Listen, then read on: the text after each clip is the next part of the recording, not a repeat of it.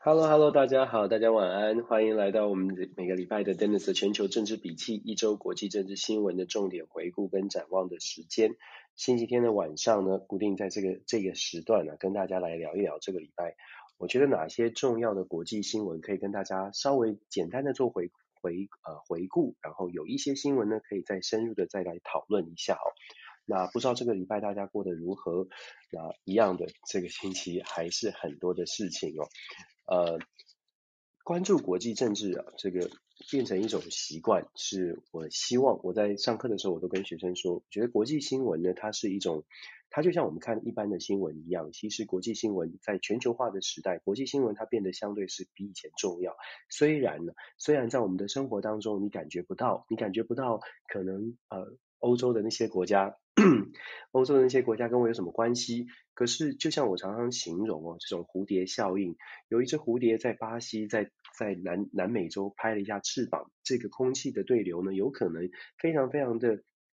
传递的非常慢，可是有一天它可能这个空气的气流会连带的影响到很多的事情，所以我常常跟学生说，嗯，我觉得国际新闻它是一个。它是你不需要非常的在意，就是说好像大惊小怪。尤其是如果我们常常关注国际新闻的话，其实你大概就知道，哦，这个是、呃，像小鹿跟 Howard 他们，呃，我们常常在讲的慢新闻。很多的新闻事件发生，它是慢慢发生的。那我们如果一路上都有关注到这些新闻，你就不你就不会觉得好像突然有一天哪一个国家哪一些哪一个政策突然宣布了，让你觉得很很震惊、很惊讶哦。那这这也是为什么我一直很期待说，嗯，一个礼拜的这个时间可以跟大家来聊一聊，就是说呃这。每个礼拜发生什么事情？其实这个星期呢，有一些新闻呢，蛮有趣的。当然，美中的关系是大家很重视的。然后再来呢，是所谓的东京奥运哦。东奥现在基本上是顺利的落幕哦。接下来还有残障奥运。那东奥，我相信大家有很多种感感觉。首先，我们必须要强调的就是说，今年的东京奥运，台湾。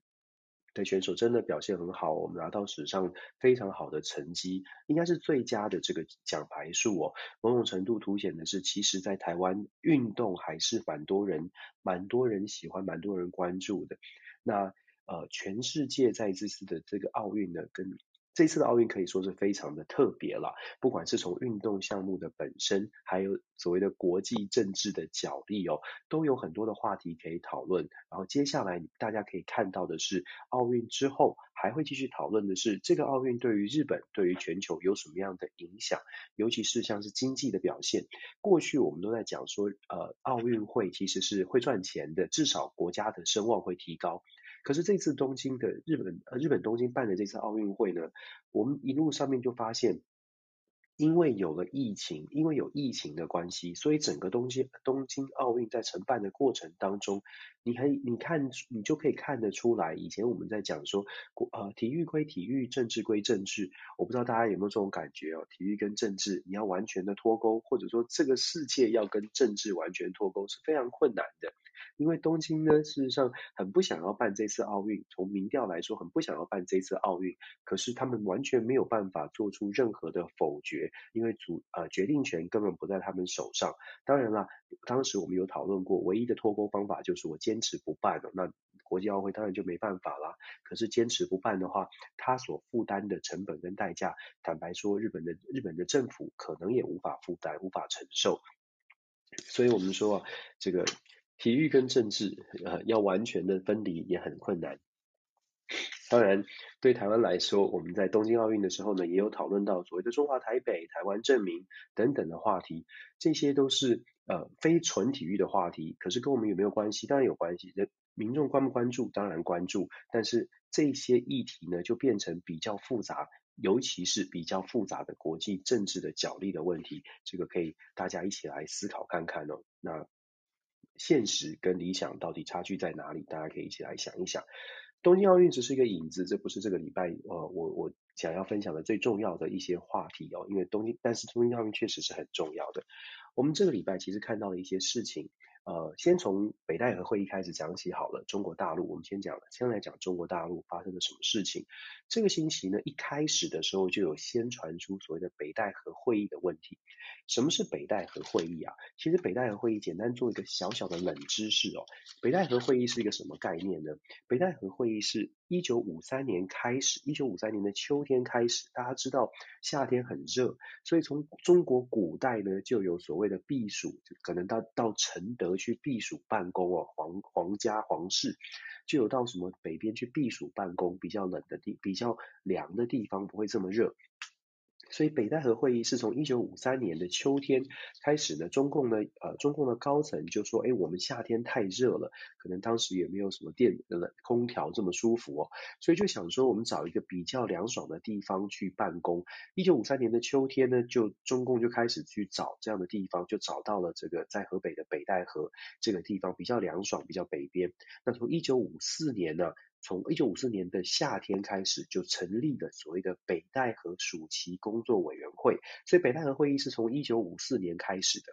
那北戴河为什么那么重要呢？其实一路的延发展下来啊，你会发现呃，很多的中国的。过去中共历史上面有一些比较重大的事件，都是在北戴河会会议当中敲定，至少是在那边宣宣布出来，所以让大家觉得，哎呦，北戴河就是一些高层集结的地方，所以在这边呢会有权力的斗争、啊，这边会有很重要的会议的讨论，讨论出决定之后就会在这边公布，所以每一年到了夏天的时候呢，大家就会很关注谁去了北戴河，北戴河周边的情况，然后北戴河的会议的时间有拉得多长长。哦，大概是为这是为什么北戴河会议变成吸引大家的注意。那我们说上个上个礼拜开始，这个北戴河会议就引起了关注。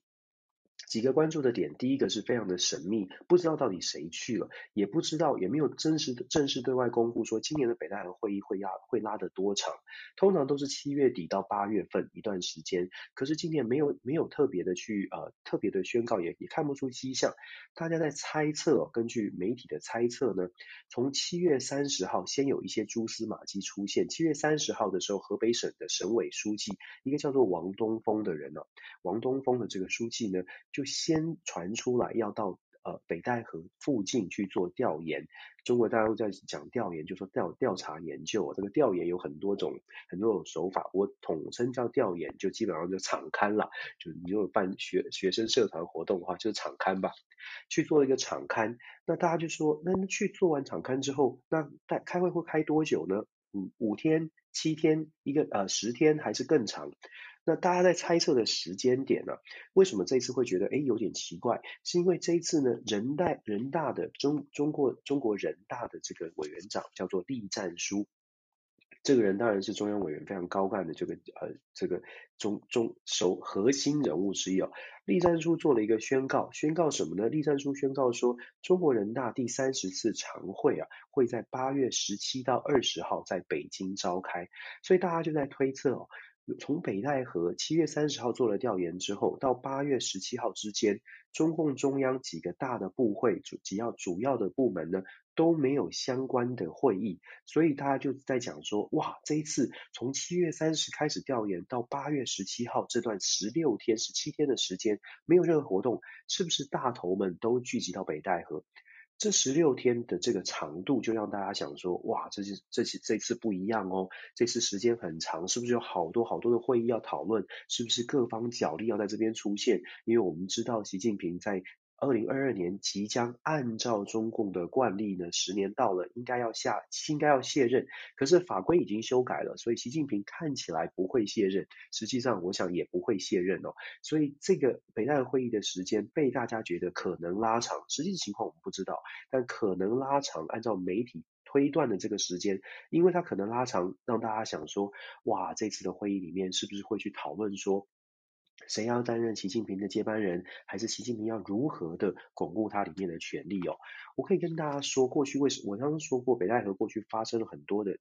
这个重要的宣告，也很多次在这边的一些宣告呢，引领了呃中国大陆的一些政府政策的转弯哦。譬如说，一九五八年在北戴河会议上面宣布要大跃进，大家可能如果熟悉中国历史啊、中共历史的话，什么是大跃进呢？就基本上 Great Leap Forward。大妖精是什么概念？就是把家里所有的家当拿出来，这个打这个全部就是放放在这个熔炉里面，我们把钢铁烧起来，我们来做炮弹啊，做这些东西。这是当年的一九五八年，毛泽东是在北戴河会议上面宣布，我们中国要进行大跃进。一九六二年的时候呢，毛泽东在北戴河会议上面宣布，阶级斗争呢是必须要。年年讲，月月讲，日日讲哦。为什么这么做？因为一九六二年，其实毛泽东就开始进行内部的斗争，主要当时斗争的对象是刘少奇哦。谁赢谁输，当然我们很清楚，毛泽东当然就成为了伟大领袖，刘少奇就被批斗，批斗下台，批倒，批斗倒了嘛。接下来在一九六六年就出现了文革了，北戴河会议中断了一段时间。那到了一九八三年呢，邓小平又又在北戴河会议上面宣布所谓的严打政策哦，经济改革，同时但是在虽然经济改革，但是在政治上面呢是抓的比较紧的。所以我刚刚随便讲的这几点呢，就让大家有一个概念说，啊北戴河为什么大家都很。大家都在看，就说这个北戴河到底会做出什么样的决定，会影响中国什么？那我们说，那现在到底有什么重要的宣示呢？事实上，这个这个星期啊，呃，这这一段时间跟北戴河最相关的，就是习近平在八月一号，什么中共解中国解放军建军的纪念日。八月一号，习近平说了什么话呢？习近平说“党指挥枪”这四个字哦。宣布了说党指挥枪也不算宣布，他就是把党指挥枪这个变成一个很强的这四个字。什么是党指挥枪？基本上就是中国共产党呢要再次的要确保这个军队的这个呃军队是完全服膺政党中国共产党的领导。当然了，党国一体嘛，所以他这样讲基本上也是也基本就是服服从服从。服从中央啊，服从政府，但是党指挥枪这样的一个讯号释出来，然后再配合北戴河会议，就会让大家有很多的联想。这个权力斗争，习近平如果大家觉得他的权力已经很稳固了，为什么要先丢出党指挥枪，然后北戴河会议又拉得这么长呢？是不是大家会有很多的联想？确实，媒体啦、学者啦、智库啦都在猜，为什么习近平又要抛党指挥枪，然后北戴河会议好像又搞得很。很模模棱两可，到底北戴河会议里面会谈什么？这就让大家觉得习近平的权力是不是如同大家想象的一样这么的稳固哦？如果习近平的权力非常的稳固，内部也没有人反对的话，北戴河会议很快很快开，很快结束，大家就瞧好就算了。党指挥枪其实也不用讲的那么凶，因为军队如果都听命的话，你何必要你何必要去有一个演讲讲说党指挥枪呢？所以就让大家有很多的揣测。一种说法呢，是习近平丢出这样的话，其实反映出来军方对习近平也不是百分之百的信服，所以就习近平必须要透过这样的一个宣誓，让自己在军军队里面的这个权力呢抓得更加的稳固一些。所以对于这个这样的一个北戴河会议啊，尤其是现在的中美之间的关系很紧绷的情况之下，那中国的很多的动作呢，就会变成大家关注的焦点了。可以想象，党指挥枪这个话题抛出来，诶，大家很重视。我自己的分享呃分析跟大家分享了，第一个是这个党指挥枪的概念呢，它对内呢很，我觉得是蛮明显，就是要压制所谓的军方对他的不满。我们过呃这个星期有不幸的有一件事情就插播进来，跟这个有关的是余英时先生，这个中研院院士也是历知名的华人世界大概研究中国史呃大概第一把交椅吧。余英时先生就有就有说过，他说过很多次，在中国历史上哦，如果说你如果你想要用，应该说世界历史，如果你你想要用非常强硬的手段来做压制，没有任何一个政权。可以在历史的长轨上面完全用压制的手段，可以永远的压制。你可能有强人领袖，你可是人敌不过天命哦。再强人的领袖，他也不是长生不老哦，他也不是可以活什么百岁以上继续继续执政。所以任何的强制的手段要压制，你可能可以压制，可以靠那个。制度可以靠当时的权力压制一段时间，但是你没有办法反，你没有办法完全的让人民心中都对你没有不满。换句话说，习近平的党指挥枪呢，其实你可以反映出来的是，在军方在军方当中，一定也有人，或者习近平自己也可以感觉得到有不满的声音。我们不要说军方了，其实社会上也是有的。虽然现在呢看起来党的这个呃。压制的能力或者是控制的能力很强，可是公民社会并不是完全没有声音哦。我相信这这个大家非常清楚的。那习近平这个党指挥枪，我说对内他必须要压制，并且就是确保不满的意见不会爆出来；对外呢，他必须要做给现在的美中的紧张关系，对外他必须要做给外面的人看，说现在的中国，军队可以抓得很紧，军队可以可以绝对是为党所用，或者是呃忠于国家。但是对外这样的讯息啊，其实我们在台湾看到的就会稍微的要稍微的注意的一点是，我们知道任何的领袖，不管民主还是非民主哦，军事的手段呢，虽然是要避战，大家不想打仗，因为成本很高。可是对于对呃对外来说，就说军采取军事行动，很显然的，只要你采取军军事行动，就有一个这个呃 rally around the flag，英文叫做这个聚集效应哦。呃，rally around the flag，聚集效应，也就是说，国家出现了战争的时候，很很自然的，民众会马上的向中心靠拢，民众会马上的仰望领导人。所以，如果有军事战争发生，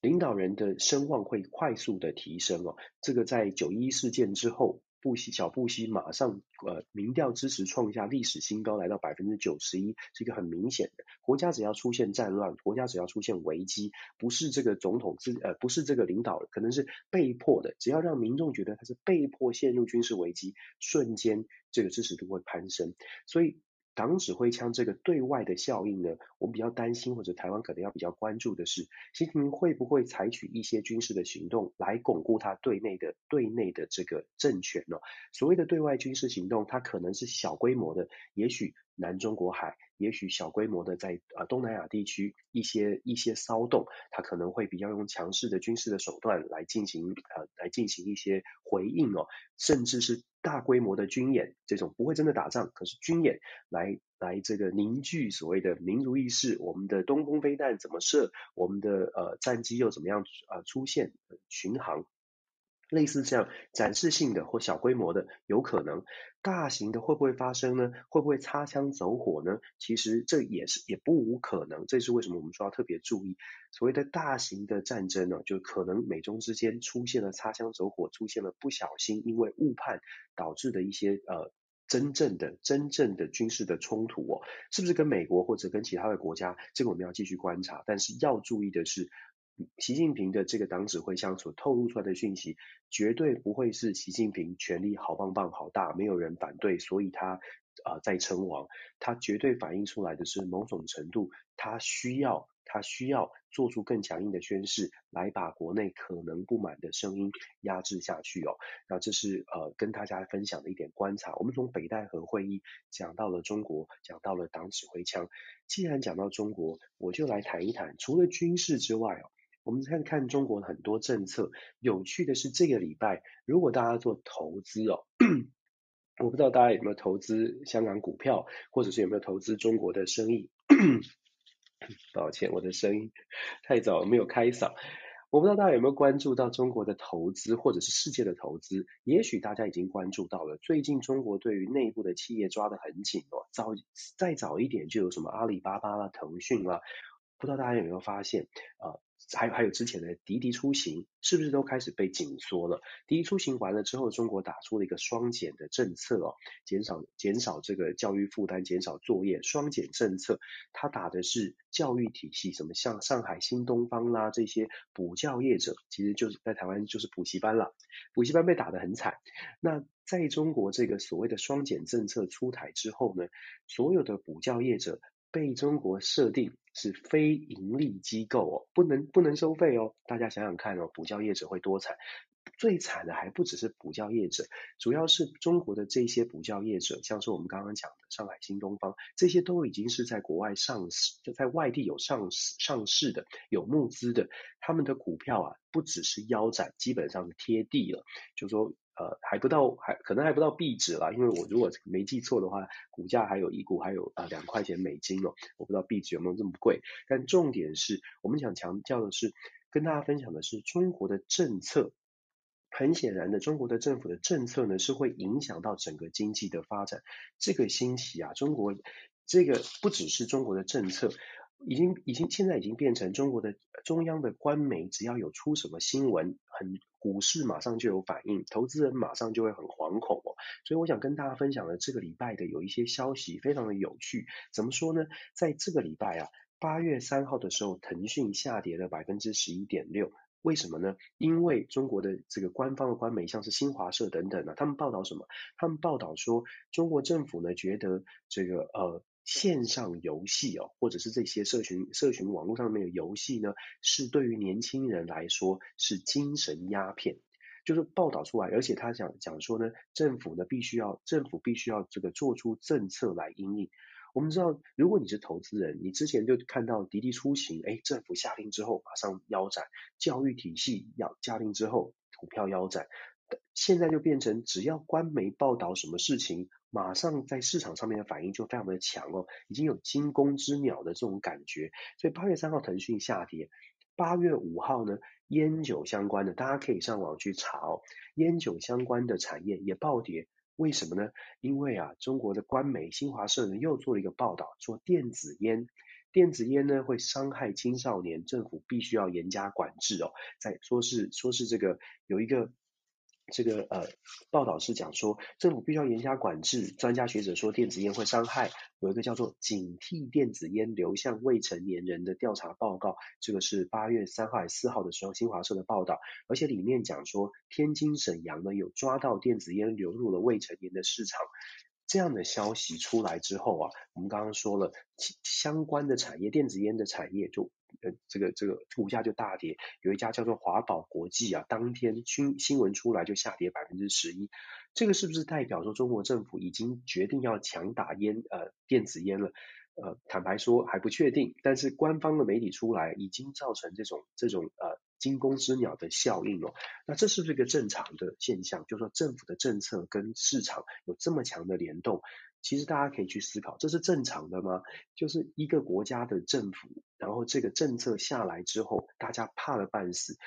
真的是被之前的这个几次的严打给吓到。那这是不是一个合理的投资环境？如果大家会觉得说跟我一样，会觉得说这样的投资环境好像不太合理吧？那以后政府想干嘛就干嘛了。政政府透过这个官方的媒体说了一句话，我的我的投资完全完蛋，根本跟跟这个公司本身的体质没有关系，你就会很担心。这个会，我觉得你后续会有连带的效应。我刚只是随随意的讲了，像电子烟、酒的部分呢，也是一样哦。政府说不能不能呃这个酒对有人体有害哦。你看到贵州茅台酒在上个礼拜呢，一天单日就下跌百分之二点八，还有一个知名的叫做五粮液，我不知道。大家有没有喝过五粮液呢？当天的股价就下跌三点八，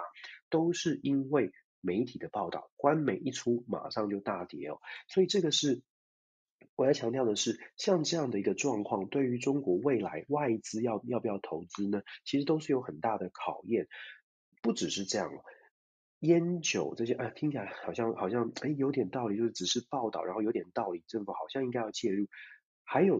有趣的是呢，八月六号，这个新华社又报道一个什么事情呢？这个线上的朋友啊，可能可以想一想，新华社报道什么？新华社报道啊，有一家叫做呃，新华社报道说，专家担心呢、啊，有一个公司叫做飞鹤国际，飞鹤国际哦，飞鹤国际是做什么的？飞鹤国际是做说打造什么中国宝宝最最适合中国宝宝的配方奶，就说呃最。最适合中国宝宝的这个这个这个叫做婴儿奶粉哦，广告打得很大，结果呢，新华社说，专家担心飞鹤的广告内容啊，会让妈妈们不愿意喂母乳，而是采取配方奶，因为觉得配方奶可能比比母乳还要好哦。诶，新华社报道之后，大家想一下，我刚刚说了，飞鹤国际的股价呢，一天下跌百分之九点三。我我要强调的是，不是说你看这个这样的事情哦，不管在台湾、在美国，所谓的母乳或者是配方奶，其实是自己决定的嘛。就当然有不同的争论，当然我们会听到说，有些专家说母乳比较好，有些专家说母乳对小孩子免疫系统好啦，对头脑发育好啦，也有人说，诶，配方奶其实还不错。那像这样的事情，它本来应该是让大家自由自己去决定的，市场去决定的，专家可以去辩论，可以去讨论的。但是在中国大陆呢，一个官方媒体的报道，你就可以看到股价的下跌。我还是要强调哦，这样的一个市场机制，它到底是不是是不是合理的？它到底是不是一个适合外资去考虑投资的地方？这是中国政府可能自己要去思考的。就算你没有打算这么做，可是你官方媒体现在已经变成，只要报道出来就会大幅的影响。那当然，它后面有好有坏啊。我是说好，我所谓的好啊，是说如果你真的真心想要炒作这个市场的话，事实上你是有很多很多工具的。我讲一个正面的例子，我刚刚讲都是跌的嘛，讲一个正面的例子。八月四号，李宁体育上涨，当日上涨百分之五点七，安踏国际当日上涨百分之四点七哦。为什么？为什么？有没有什么有夺金得金牌吗？选手得金牌，他们的代言人得金牌吗？不是，是因为官方媒体报道，中国政府考虑有要推动所谓的健康中国，要打造中国成为健康国家。各位，我觉得大家可以想，我就看分享这些新闻哦，有的时候你会想想想想到，就是说像这样的消息去影响，有一个官方媒体的出来，然后。整个的市场的反应这么的剧剧烈，在台湾其实，在台湾，在美国其实也会哦。我们不是说任何的这个新闻资讯不会影响到市场的波动，都会影响市场的波动。但是会不会像是有一个官方媒体去主导这样市场的波动？我们去稍微的比较一下，你大概就知道差别在哪里。那我必须要强调，就是说要要看他们他们的动机或者他们到底想要得到什么。我个人会觉得说这样的操作呢，其实。反映出来的是在政治上面，之前我们在说滴滴啦，在说科技业的时候，有很多人说那是因为中美之间的关系关系紧张，所以中国大陆呢想要压制任何所谓的大数据流入美国。可是我刚刚讲的这些消息啊，从牛奶啦，从从奶粉、烟酒到这个到这个呃呃有有我们说不要说有体育，想到这些产业，它是不是真的所谓的大数据有国安的疑虑呢？很显然的关系比较小，那么为什么中国政府要做出这样的事情来稍微的来管制内需型的经济呢？这个是我们可以去思考的。中国大陆一直在讲说内需，就说好像中美竞争有一个有一个理由说管制更更严加的管制。可是当我们看到内需型的产业哦，现在这种 retail 零售业也在管制的范围，就不禁就大家去思考是现在的中国政府它的管制到底是为什么要管得这么严？已经跟中美无关了，可是国内部的管制是非常严的。那一种可能啦，就我们的解读是，中国大陆现在希望希望所谓的打造内需型的经济，内部的市场呢必须要能够提升起来，然后可以帮助到更多的更多的这个呃国内的企业可以可以发展哦。那内需型的经济又要国内的发展，以前。在以前呢，没有没有这么现代化的时候，我们想到的方式就是所谓的计划经济嘛。传统的方法是用所谓的计划经济，人民公社，政府配给你什么，给你粮票五百块，叫你去买五百块，你就买五百块哦。以前是这种计划经济型的，但是现在呢，现在这个时代没有办法再推动所谓的计划经济，没有人可以接受。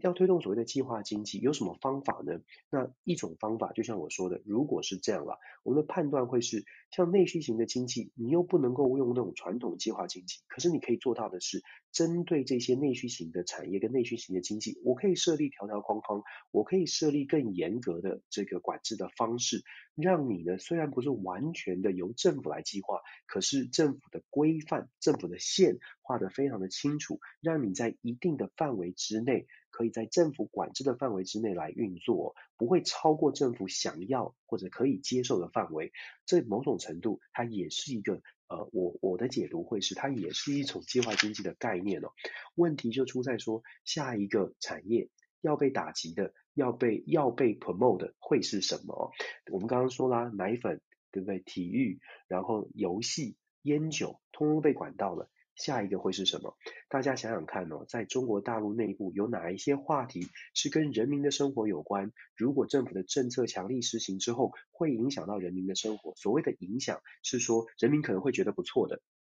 我第一个想到的会是房地产哦，我不知道大家会不会想到房地产。我觉得中国大陆下一步呢，打房其实打房想讲了很久了。我觉得下一步啊，关于房地产的这个产业会不会呃强加来限制、是制约、制设置更多的条框哦？我觉得房地产会是房地产啦、医疗保健啦，这些都可能是中国可能会内缩设立更多制度的一个呃一些产业哦。值得注意，如果我这个不是股市分析，但是如果你没有投资这个中国大陆相关的房地产或者是或者是医疗保健的话，也许大家可以稍微的稍微的思考一下哦，未来会是什么样的发展。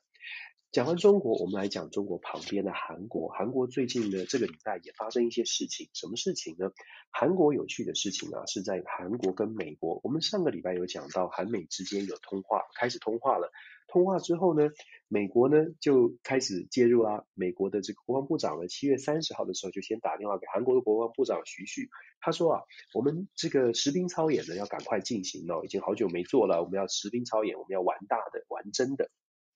好了，这个通话韩美好不容易开始通话了，结果打了这个电话呢，说要玩实兵操演，北韩就跳脚啦。这个国民妹妹，好像大家叫做叫她叫国民妹妹哦，金金宇镇。国民妹妹就生气了，国民妹妹就说：“我们不，这这我们这个台台通话，这个这个很生气，很生气，就说你们这个韩国跟美国要进行大规模实兵操演，基本上就是破坏我们的和谐，非常的生气哦。大家可以想象啦，如果你是国民妹妹，你可能也会生气；不管是国民妹妹、国民哥哥，你可能会觉得我们在刚刚开始通话，然后你就来做实兵操演，你可能会很生气哦。那生气怎么办？北南韩怎么回应呢？”这个星期三，南韩的总统文在寅哦，文在寅一直都希望跟北韩有好的关系哦。南韩南韩总统文在寅呢，就跟韩就对外是呃记者问的时候呢，他就说啊，他已经跟国防部长徐旭呢讲到说呃谈过了。他说南这个南韩国跟美国的这个军事演习啊，虽然美国是希望非常的这个呃。大规模的要恢复到之前的大规模的军演，可是韩国必须要非常小心哦，carefully。呃，英文媒体外媒是用外媒是说，总统向总国防部长说要非常 carefully，就是 consider 这个呃这个军演的内容啊跟项目。那你可以看到韩国事实上是稍微的想要保守一点哦，就不想搞这么大。诶有趣了，美国呢就硬是想要把它搞大哦。怎么说呢？八月八号就在今天稍早，大概这个可以可以在台湾可能是昨天，美国公布什么呢？美国国防部呢就来了这一招，美国国防部就公布了这个驻韩美军跟美国联合的这个这个操演的影片。联合什么操演呢？入驻韩的空军啊，就是呃公布的这个是日本呃韩国跟美军呢紧急的自。进行所谓的日夜间紧急起飞的操演，然后公布这样的一个讯号，公布这样的影片哦，那什么意思？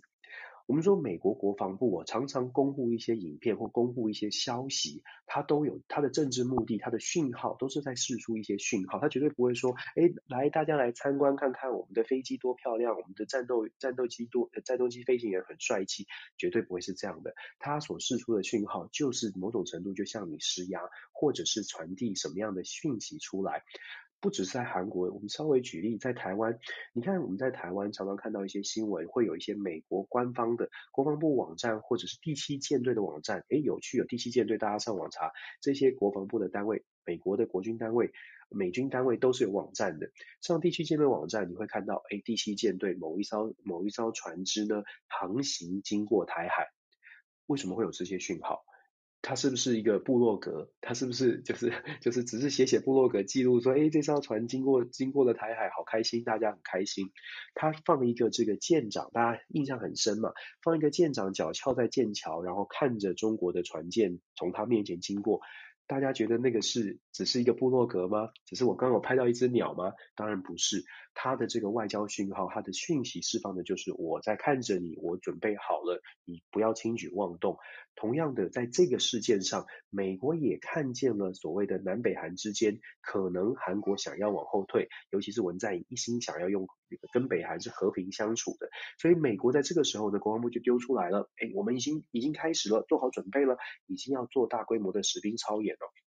这个动作是非常的明显。这一次的这个他分分分享的这个影片呢，是拍从哪里拍摄呢？是从群山基地哦。这个群山基地，我可以跟大家分享，美国美军在呃韩国的驻军当然有很多啊，超过三万人呢、啊。美军在韩国的驻军里面，群山基地跟乌山基地是最靠近的，最靠近北韩的。可是，可是哦，群山基地跟乌山基地跟大家稍微的，如果大家有韩国地图，可以拿来拿来自己查一查群山跟乌山哦。乌山基地事实上才是真正最靠近北韩的。乌山基地距乌山的空军基地呢，距离北韩只有五十六公里。事实上，乌山基地起飞到北韩哦，我我们。就我不知道大家有没有看《爱的迫降》哦，我觉得《爱的迫降》最有可能发生的就是乌山基地的飞行员哦，因为他们非常的近哦，就不小心就就到北韩。那要不要会不会有爱的迫降不知道，但是迫降是有可能的。就基本上乌山基地，如果你真的释放的讯号是想针对北韩，我想讲的是，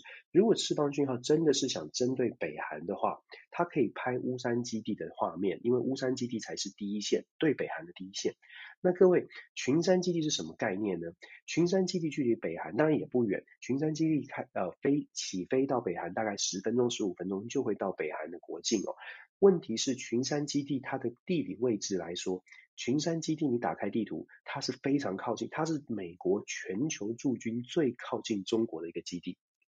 所以大家知道吗？就是这个讯号传递出来的。感觉起来是针对北韩，感觉起来好像是诶北韩会北韩跳脚，可是其实群山基地所呈现的是美军在对于中国的第一线的空军空军的部署呢，也已经有了一定的一定一定的这个演练，所以它是出的讯号。北韩是幌，我我的解读会是，他给北韩的讯号是幌子，他给中国的讯号才是他想要传递的消息哦。那么我们说，这个群山基地或者是呃乌山基地这两个基地都很重要，都是呃驻北韩驻东亚的前线的基地。大家会说这两个基地有什么差别哦？乌山基地我们说了，它很靠近北韩。乌山基地呢，跟大家分享这些小的冷知识。乌山基地它驻扎的是美国的第七战呃基地空军的第的第七大队。空军的这个战斗机的第七大队，其中呢，关键是五十七的战斗中队。五十七战斗中队呢，它在乌山基地最靠近北韩这边，它配置的是 F 十六哦。那群山基地啊，因为它距离北韩稍微远一点，而且基地的规模也比较大，它配置的是第八战斗机队，其中的第三十五中队呢也是非常大规模的。在群山基地呢，被美国视为是在东亚地区的战斗机队的最后堡垒，因为它的规模的关系，它在这里配置 F 十六 A 十呃。A 十攻击机，还有 F 十五等等的机队哦。为什么我们说群山基地它的关注是可能对中国？因为群山基地它就像我说的，它的配置的关系，其实它配置的它一般来说啦，你如果真的要跟北韩发生什么战争呢？你你不需要搞到就是两个，第一不需要搞到两个基地，第二是不需要搞到群山基地的规模。当然你，你你要想象北韩很强很强，强到说可以需要需要数十数十台战机，需要如此大的规模才能够对抗。那当然也是有一种可有这样的可能，也不能说完全没有，也没有也不能说北韩没有那么强。我们只能说群山基地的建制。你会让人家觉得，其实美国在群山基的建制，它绝对绝对不会是只是帮助南韩去守护南北韩而已。南北韩的问题，绝对是在对中国的议题上面也，也也有一个制约的作用哦。我们讲说，呃，我们会会会去讲这件事情呢，其实还可以衍生的是，大家会说，哎，派驻韩国的美军到底是一个什么样的心情？我可以跟大家说，在美国有一些报道，有一些报告，事实上军方的报告有讲哦。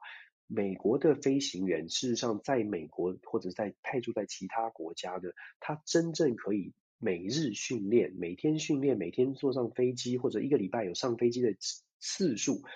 其实没有办法跟在韩国的这两个基地比，因为在韩国这两个基地是天天基本上天天有勤务，而且在这两个基地，它的飞行训练的时数呢，每一个飞行员呢，每一年飞行至少会有两百五十个小时。这是这个智库的报告，在群山跟乌山基地的飞空美国空军飞行员每一年飞行时数可以达到两百五十个小时，每日的飞行每每每月的飞行可以至少实际飞行十次以上，不只是在地面的操演，它可以真的上空操演十次以上。这个对于累积飞行时数，对于美军的美国空军的升迁跟真正的训练是最有帮助的。所以对于美军的飞行员来说，他的升迁考核，如果是曾经在驻韩的美军的话，事实上他是有驻韩这两个基地的美军，他事实上在升迁上面是有很大的帮助的。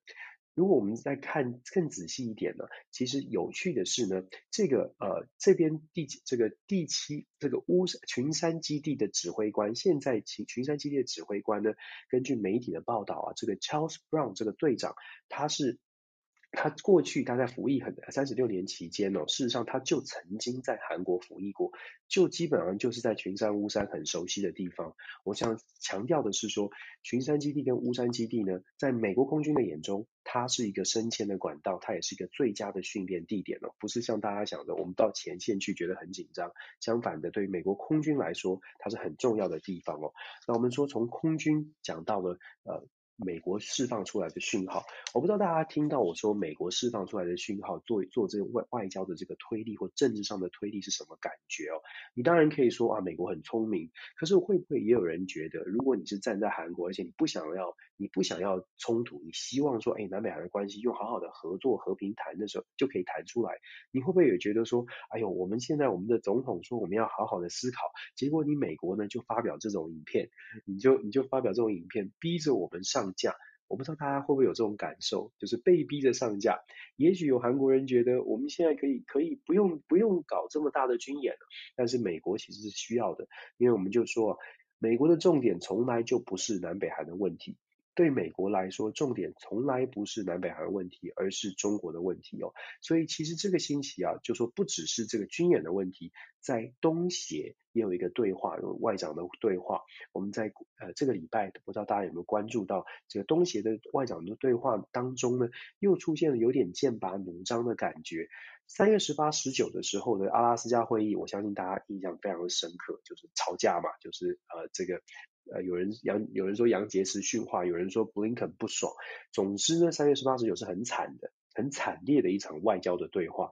七月份的时候，我们也说过了，Wendy 呃 Wendy Sherman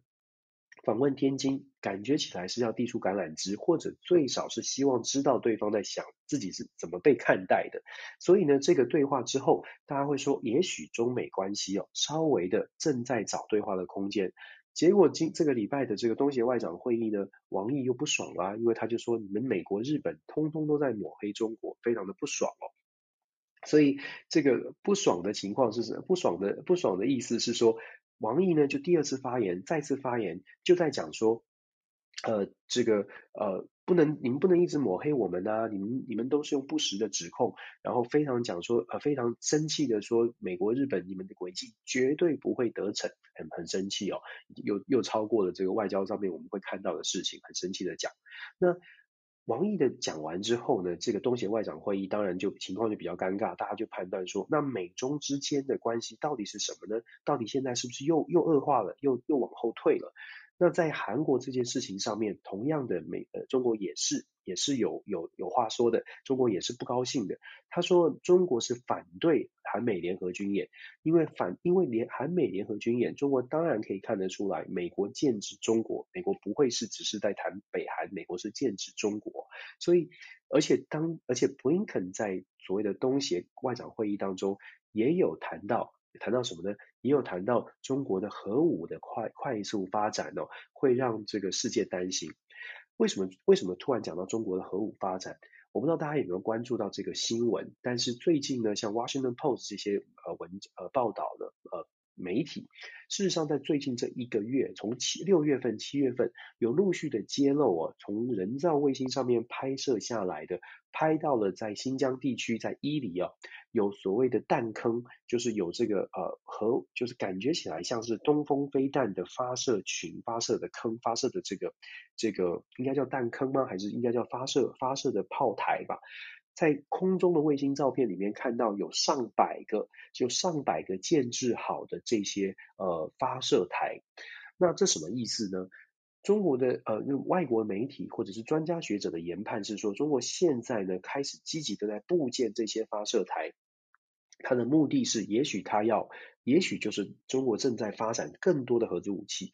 当然了，这个距离中国的核武是不是有所谓像布林肯所说的中国的核武发展让人担心？我可以跟大家说，目前全世界百分之九十的核子武器呢是在美国跟俄罗斯的手上的，就是他们拥有的核弹头是数千以以千计，就是说三四千哦，用这种千千位数来计算的。那中国大陆所拥有的核子武器呢，大概在两百，就是核弹头大概在两百，数量是大概两百左右哦。那当然，这个是呃，这个是根据呃很多，这个不是我乱说，随便报一个数字哦，他讲讲中国很弱，并不是的，是真的，在核武发展上面，它是有研究，它是有回报，联合国有相关的资讯的。到目前为止呢，中国的核武核子武器，当然了，有任何核武国家都是让人担心的，只是布林呃，等于是说布林肯他讲出来说，中国的核武发展令人担心，或者扩张会令人担心。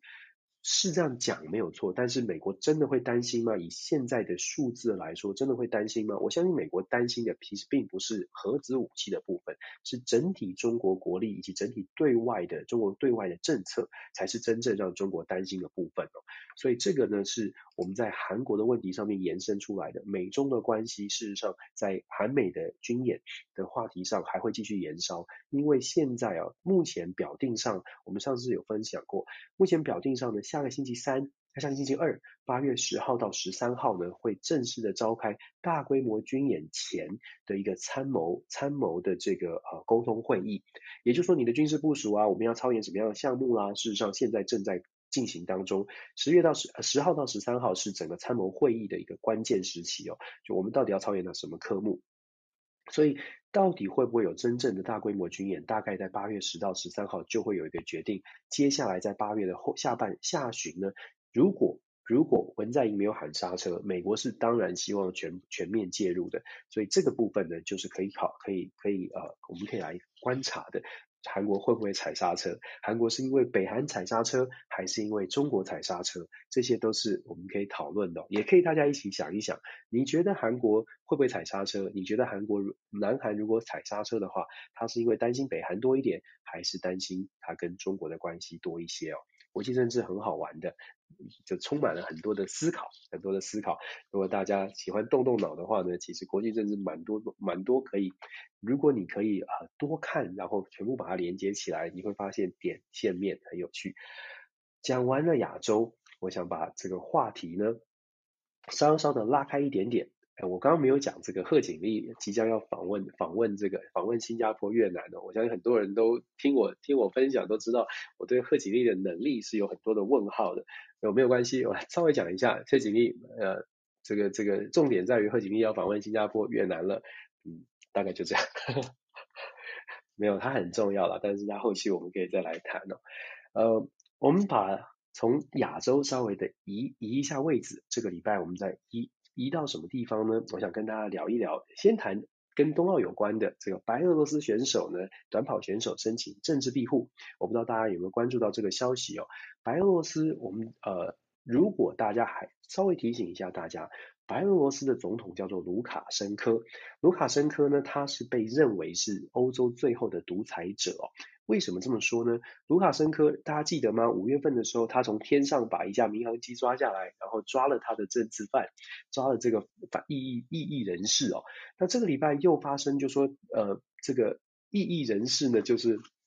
呃，这个这个好像在在在呃在乌克兰就上吊了。所以对于白俄罗斯来说，就说整个白俄罗斯的状况呢，是大家都在谴责。你从上次的这个呃空民航机被被叫下来的事件之后，我们也我们知道欧盟也谴责，美国也谴责，联合国也谴责。大家有没有发现，谴责之后就就就没有了，然后就是一句话叫，然后就没有然后了。为什么然后就没有然后呢？国际政治的角力，也就是也很有时候很无奈，国际政治的现实就有点无奈。卢卡申科有这个来自俄罗斯普丁的全面的权力的支持。卢卡申科事实上在一九九四年掌权之后，他的他他是什么？他是怎么掌权的呢？卢卡申科上台是因为很有趣哦，他并不是一九九一年、九二年的时候，当时苏联瓦瓦解垮台之后呢，这个整个东欧国家很多的地方前苏联国家就纷纷独立，白俄罗斯也不例外，也是独立的。当时大家讲讲要啊民主啊、自由啊，讲到什么，这也是第三波比第九零年代也是第三波民主化的一个热热潮期哦。白俄罗斯在当时也是要民主、要自由、要选举都有。那可是呢，因为九九一年、九二年白俄罗斯。呃，等于是苏联解体之后独立之后，白俄罗斯的经济状况，白俄罗斯的整个民生情况，并没有，并没有找到一个出口，并没有好转。所以卢卡申科的崛起，他打的这个旗号呢，反贪腐，而且要回到当年的光荣。也就是说，卢卡申科是走非常保守的。如果我们用一般的民主社会的观，就是角色来看的话。卢卡申科打当时上台的时候打的旗号就是我们要走传统的保守路线，右派的路线，保守路线就是要回归当时苏联时代的荣光。诶，当时很买账哦，很多的资深、很多的公民曾经享受过在苏联时代的好的日子的这些人呢，他觉得卢卡申科这种论述不错啊。我们现在已经有民主了，我们不用担心共产党了，我们不会回到共产时代，我们不会回到这个当年，反正是有民主的，是选举的，所以我是用选举的，我自由意志选出来，就算他是比较共产党的路线，那又如何？所以当时卢卡申科就是打着所谓的反贪腐跟回到当时荣光。开始掌握了政权了。刚开始的时候，他确实还确实是在政策上面表现不错，而且真的也就还蛮亲民，还爱就是表现的不错了。所以卢卡申科事实上支持之前得到的支持是是很不错的。可是大家知道全球化之后，很多的民主的概念，还有很多的这个经济的发展，让白俄罗斯呢很一我们不能说觉醒，但是确实。年轻世代哦，开始觉得卢卡申科的路线是有问题的。所谓卢卡申科路线，就是俄罗斯路线，因为卢卡申科一直觉得俄罗斯跟白俄罗斯间之间呢，应该要非常紧密的连结哦。事实上，他们在在这个，他们卢卡申科跟呃俄罗斯还签了一个俄白。白俄罗斯，白俄罗斯跟俄罗斯签了一个二白协议哦。二白协议其实当时的想法是准备要让这两个国家不会变成同一个，可是变成一个共同体，发行一样的货币，做一样的呃完全一致的这个行动哦。就有一个二白协议哦。但这个二白协议最后没有成功的关键原因就在于，其实双方都有有不少的歧义，而且很多的产业是相互竞争的。这导致二白协议没有成功，但是二白之间的关系是很好的，至少卢卡申科觉得二白应该很好。那这一次呢，今年以来卢卡申科的这些这些动作，他从去年选举的舞弊跟打击政敌之后，很多人就已经对卢卡申科是不满的。那卢卡申科的手段就越来越凶残，可是有俄罗斯的支持，所以卢卡申科呢有恃无恐。这我们这一点我们在。缅甸也看到嘛，我们在非洲的国家，伊索比亚这些地方都看到了，所以我们在说，从白俄罗斯的事件想要凸显的是，整个欧洲国家有很多很多地方，它并不是一个民主的国家，它并不是一个呃。人民有言论自由的地方，白俄罗斯的俄白俄罗斯的选手短跑选手去申请向这个向波兰申请政治庇护，某种程度它反映出来的就是，其实里面有很多人呢是积极的想要逃出来的。那我们讲到整个东欧哦，我们就想谈一下，大家可能没有注意到一个国家叫做匈牙利，匈牙利的这个总总理呢叫做奥班 Victor Orban，为什么我谈到他呢？这个礼拜，大家如果上福斯电视台，如果大家有兴趣的话，上福斯电视台啊，福斯电视台的知名主播跑到了这个呃匈牙利去做了非常巨细靡遗的专访。为什么访问这个 Victor Orban？Mr. 呃，Victor Orban 他是什么样的一个人呢？我用一个形一个人来形容，大家就知道他的政策路线了，就是呃 这个美国前总统川普。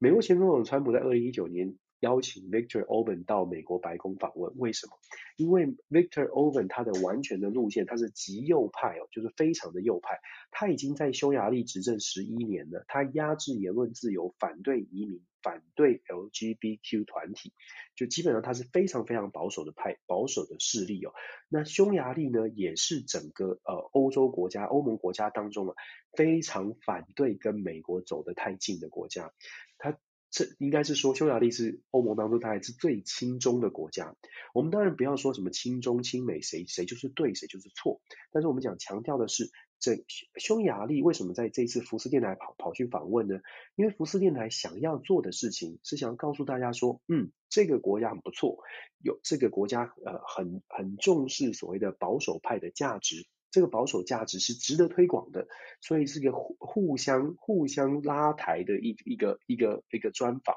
三天哦，整整三天，福斯电视台都在做这样的一个。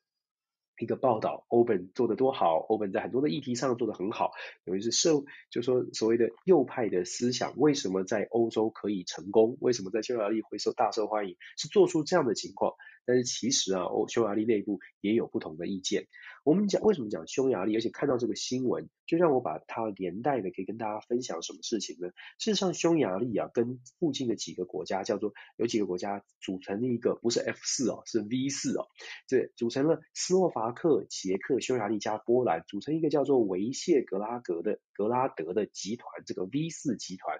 这个集团反正任何的联盟呢，目的都是什么经济发展啦、政治稳定啦。可是这个集团很有趣，为什么有趣？捷克我们大家很熟了，在台湾很多朋友觉得，哎，捷克很很很力挺台湾，很喜欢很喜欢捷克。大家现在对捷克的印象很好，布拉格市长又帅又很亲台，又亲亲台湾，又曾经来过台湾学中文。然后这个捷克的议长维特奇。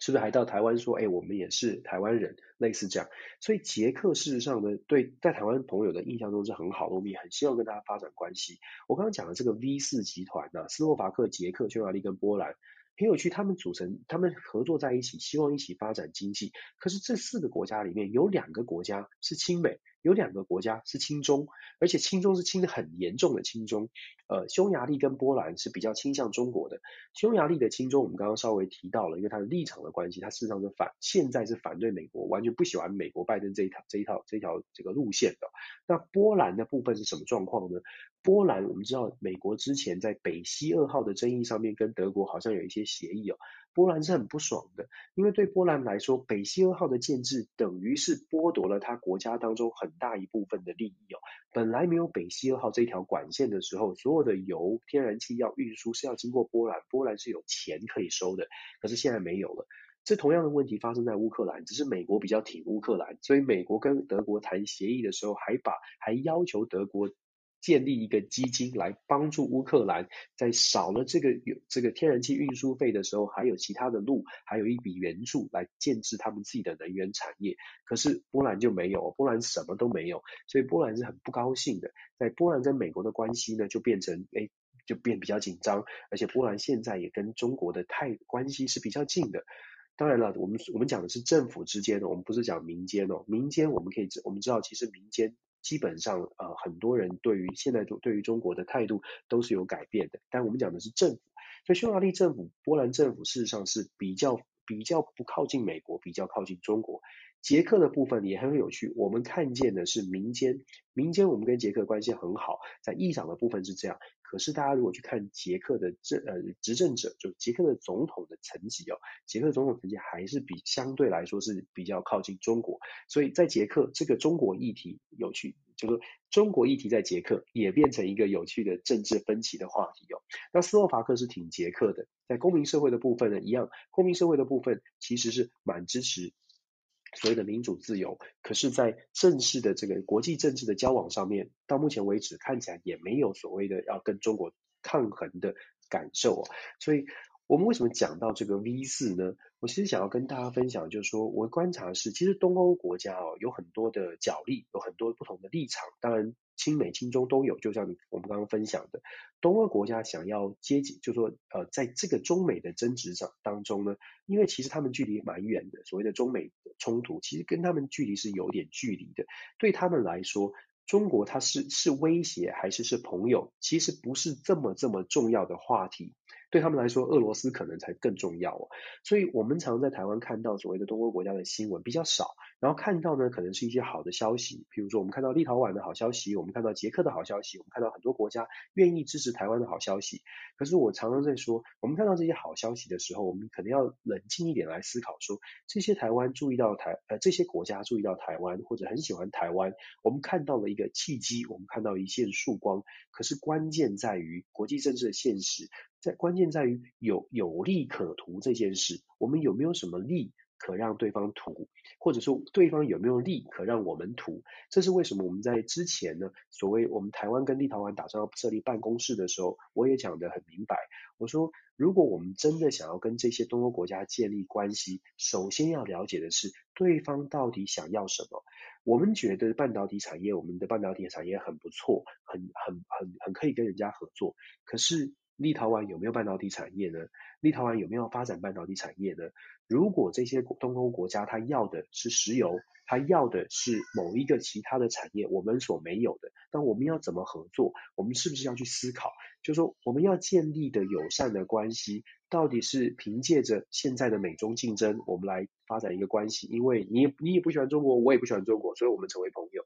这样的朋友当然会牵扯，当然会成为朋友。可是这个朋友要长长久久的发展，真的要帮台湾，就说所谓的呃站得稳，这个关系要稳固。是不是我们要思考怎么样我们互相可以真的变成 win-win？我觉得这是这真的是在台湾的政府民间大家一起来思考的。我知道我们讲好，我们我们讲大家关注到台湾，或者是大家支持台湾，一定我我我包括我自己，我也很高兴，我也很高兴说很多国家现在不是不只看到。看到台湾，而且愿意支持台湾。可是，在支持的同时，我会去想的是，那这个支持能够维持多久？怎么样可以让我们那个支持变成扎实踩在地上的？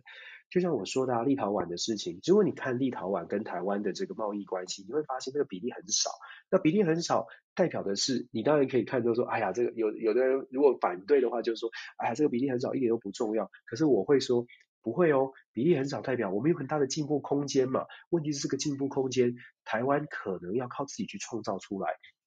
如果说我们可以找到这个契机，这要智慧啦，讲得很容易啊，但是呃。做起来就要看大家愿不愿意去做，所以我其实想从东欧这个新闻呢，跟大家分享的是，各国都在结结盟结派，找朋友、找帮手、打团队战，都是真的是打团体战哦，真是打团体战的时时间。但打团体战的同时，要让这个团体真的同心同德，考验的是每一个国家他自己有没有思考好，说我们我们拿出什么来。拿出什么东西来跟大家一起来交换，一起来合作？我觉得台湾有很多的东西是很多很多部分，很多好东西，很多有能力的地方。可是我我我比较可惜，是我真的觉得台湾我们光是自己自己呃颜色吵来吵去，内部吵来吵去，有的时候就忘记了，其实我们对外有很多事情要做。对，我知道这就是我们像今天一开始所说的嘛。国际新闻呢、啊，你可以，你可以觉得它离我们很遥远，可是它也可以离我们很近。如果你把所有的事情串联在一起的时候，你就会发现，其实国际新闻离我们很近。因为如果我们做了某些产业，我们发展了某些事情，它也许就会变成世界上某一个角落的某一个国家觉得，哎，这些事情可以跟我们合作。透过现在台湾被看见的时候，中华民国被看见的时候，是不是我们就有更多的机会交朋友？而且这个朋友是手牵手做一些事情的朋友，而不是手牵手拍个照、拜拜、谢谢的朋友。这个是我觉得看国际新闻，我自己觉得好希望、好希望大家一起来思考的。好，这个礼拜啊，下个星期就像我说的，我们在整个亚太地区呢，我们会看到贺锦丽到东南亚了，大家一起来期待吧。我们看到贺锦丽到东南亚，看看东南亚国家会做出什么样的话。这个星期我没有特别去讲这个李显龙的事情哦，是因为其实大家看了很多，我们只能说李显龙呃跟大在这个雅思本会议，在这个礼拜在雅思本会议提提醒中美双方要小心误会。我们其实刚刚在这个。分享的时候也有，其实其实也带到了不少。中美双方现在都在呃都在摩拳擦掌，都在秀肌肉。可是我要再讲，任何健美先生这个肌肉都不是拿来打架的，大概是这个概念哦。那李显龙看见了这个危险，李显龙看见的是健美先生正在秀肌肉，可是这个秀肌肉的同时呢，会不会秀得太近一点？会不会擦枪走火？就是说不小心你要举这个肌肉，举这个肌肉这个架势举出来的时候，不小心撞到撞到手肘了。那到底是双方会说一声对不起，还是撞到手肘就开始开始拳打脚踢？这个是李显龙提出的警告，要小心擦枪走火。在此同时，台湾要特别的小心，就是说不要变成这个星星之火，那个那个可以燎原那个星火。我们如果稍微关注、稍微注意点，其实台湾呃台海之间的这个战争呢，如同如同李显龙跟很多朋友分、很多专家学者所分析的。战争的可能性到目前为止看起来没有到兵凶战危的程程度，但是如履薄冰是台湾必须要做到的事情，同时要强化、要团结跟要找到自己的利基哦，这这个我觉得挺重要的。好啦，下个星期我说了，这个呃贺锦丽会访问东南亚，那东南亚的呃应该会有一些新闻来自越南跟新加坡，会不会有更紧密的、更更紧密的连接？这是我们可以看的。中东的话题，我们这个礼拜没有特别去强调，因为其实之前有说过，中东的议题呢，还是可以下个星期可以再继续关注所谓的阿富汗的事件，到底到目前为止到底进展到如何？塔利班看起来又抢下了城镇哦，那下礼拜再跟大家来呃分享。那以色列跟伊朗之间的冲突也开始越演越烈，会不会真的引发成军事冲突？如果引发军事冲突，美国到底是袖手旁观，还是还是就说美国会介入，趁机介入，然后？逼着呃伊朗上谈判桌，还是甚至就就把伊朗推到推到这个必须要认输哦，这些也是值得关注的一些一些话题哦。那接下来还有我们说的上个礼，我们说的这个下礼拜会有美呃南美韩军演的状况，到底会不会退？南韩会不会说，哦，我们就我们就继续回到这个模拟兵推好了，打打个打电动就好了？会不会这样子？会不会这么夸张？应该是不会啦，因为美国这美国现在说疫情已经差不多了，没有什么道理要往要要往后退哦。我看到那个孔医师，我讲一下疫情。美国的疫情现在变得挺严重的，所以这个也是疫情的后续，也是值得关注的。就是说，美国的疫情现在人数，以德州来说，我们居然一天报到将近两万人哦，这是非常可怕的事情。那可是虽然讲说，我们讲讲说，我们看到这个数字觉得很可怕，可是行为上面，我们走出去还是。没有人戴口罩，甚至德州的州长说不准戴口罩，这都是在美国很特别的现象。台湾的朋友可能想都想不到，你有确诊有一一两万人，结果州长说不准戴口罩，这个是自由不能戴，所以这个在美国的状况呢，还是呃可以稍微的关注一下。不过。因为去年一年的经验哦，而且去年是在没有疫苗的情况发生这样的一个冲冲击，所以去年对于经济的打击是比较明显的。那我个人的观察是，因为现在不论如何有疫苗，等于是你在滑就是在水里面有点呃一去年的时候你是感觉叫淹水要溺要沉下去踩踩不到底，可是现在因为有了疫苗，至少有一块小石头让你可以踩到这个底。